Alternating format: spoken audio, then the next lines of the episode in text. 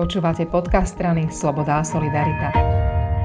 Generálny prokurátor Maro Žilinka bol dvakrát pozvaný pred dva parlamentné výbory. Obidva razy tie výbory neboli uznášania schopné a to sa mu asi veľmi hodilo, aby nemusel vysvetľovať svoju cestu do Ruska. Rozprávam sa s tým lídrom pre spravodlivosť SAS Alejzom Baránikom. Malino, ty si sedel na výbore kde Maro Žilinka mal vysvetľovať Rusko, vyhol sa tomu.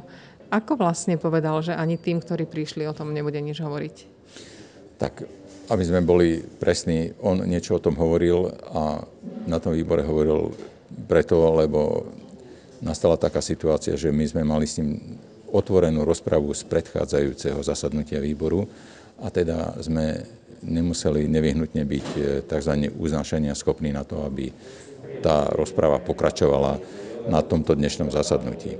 Takže niečo hovoril aj o tom Rusku a e, hovoril aj na iné témy. Využili sme jednoducho e, túto e, procesnú situáciu. Jeho postoj k Rusku je taký, že je vlastne všetko v najlepšom poriadku.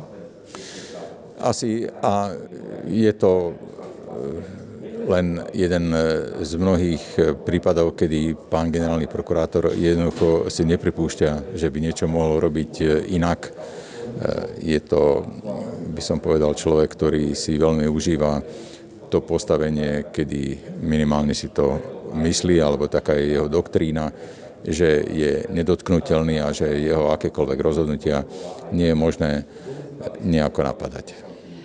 Pôsobil veľmi Poviem to tak, ako to je bohorovne. A reč bola samozrejme o paragrafe 363 a aj o tom, ako nastoliť naspäť dôveru v justíciu na Slovensku a jeho postoje celkovo aj k týmto dvom témam sú také svojrázne.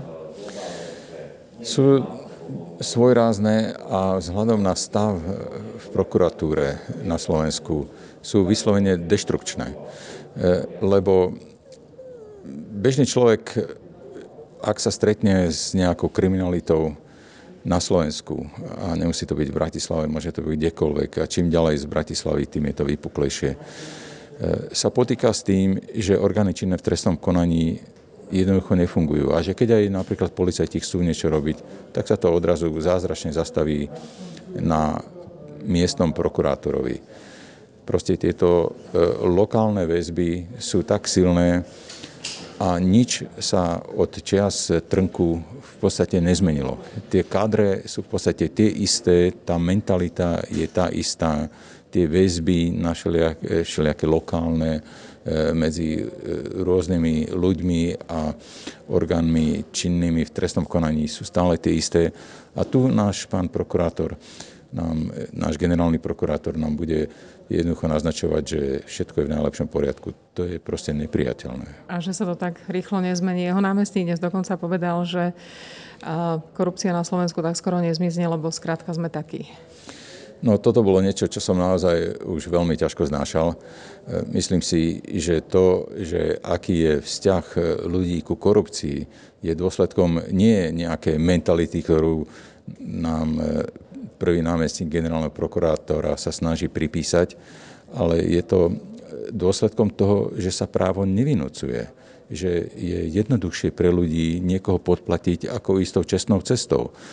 A to by mal byť hlavný problém generálnej prokuratúry. A tu ma napadá, že keď raz, kedysi dávno pán generálny prokurátor povedal, že keby sa zrušila 363, že on by bol štatistom, to je dôkazom toho, že tento človek vôbec nevie, že aká je jeho úloha na generálnej prokuratúre.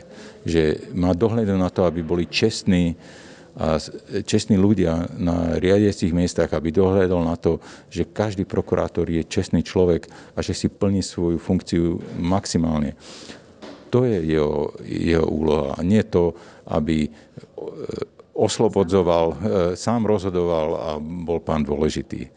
To je tento človek je jeden totálny omyl. Už aj teraz... možno, že nie je omyl, pre niekoho možno, že je správny človek na správnom mieste. E, to e, ešte len uvidíme. Už aj teraz sa objavujú také rôzne úvahy, že vraveli sme, že po Trnkovi to nemôže byť horšie a ťažko povedať z dažďa pod odkvap. E, stále platí to, že ten názor, že by mal byť odvolaný, zastávaš a že sa budeš pokúšať aj o konkrétne kroky. Tak e, keď hovorím o konkrétnych krokoch, tak netreba zabudnúť, že samozrejme som bol iniciátorom e, ústavného návrhu na zrušenie paragrafu 363 a nasledujúcich trestného poriadku a stále mám nádej, že e, toto naše podanie že prinesie nejaký pozitívny výsledok. Minimálne ten, že sa bude o tomto úplne unikátnom oprávnení generálneho prokurátora viacej hovoriť e, v reálnom právnickom kontexte. No a e, pokiaľ ide o iné kroky, tak ja osobne zastávam názor, že generálny prokurátor, ako každý iný funkcionár, musí byť odvolateľný a to preto, lebo to je jediná finálna ultimátna kontrola e, nad e, jeho prácou. Keď môže byť odvolaný predseda vlády, musí byť odvolateľný aj generálny prokurátor. To je prirodzený spôsob e, kontroly činnosti verejného činiteľa. A každý, kto hovorí, že je tam na 7 rokov a nič sa s tým nedá robiť, to jednoducho odmietam akceptovať. Ďakujem veľmi pekne. Nech sa páči.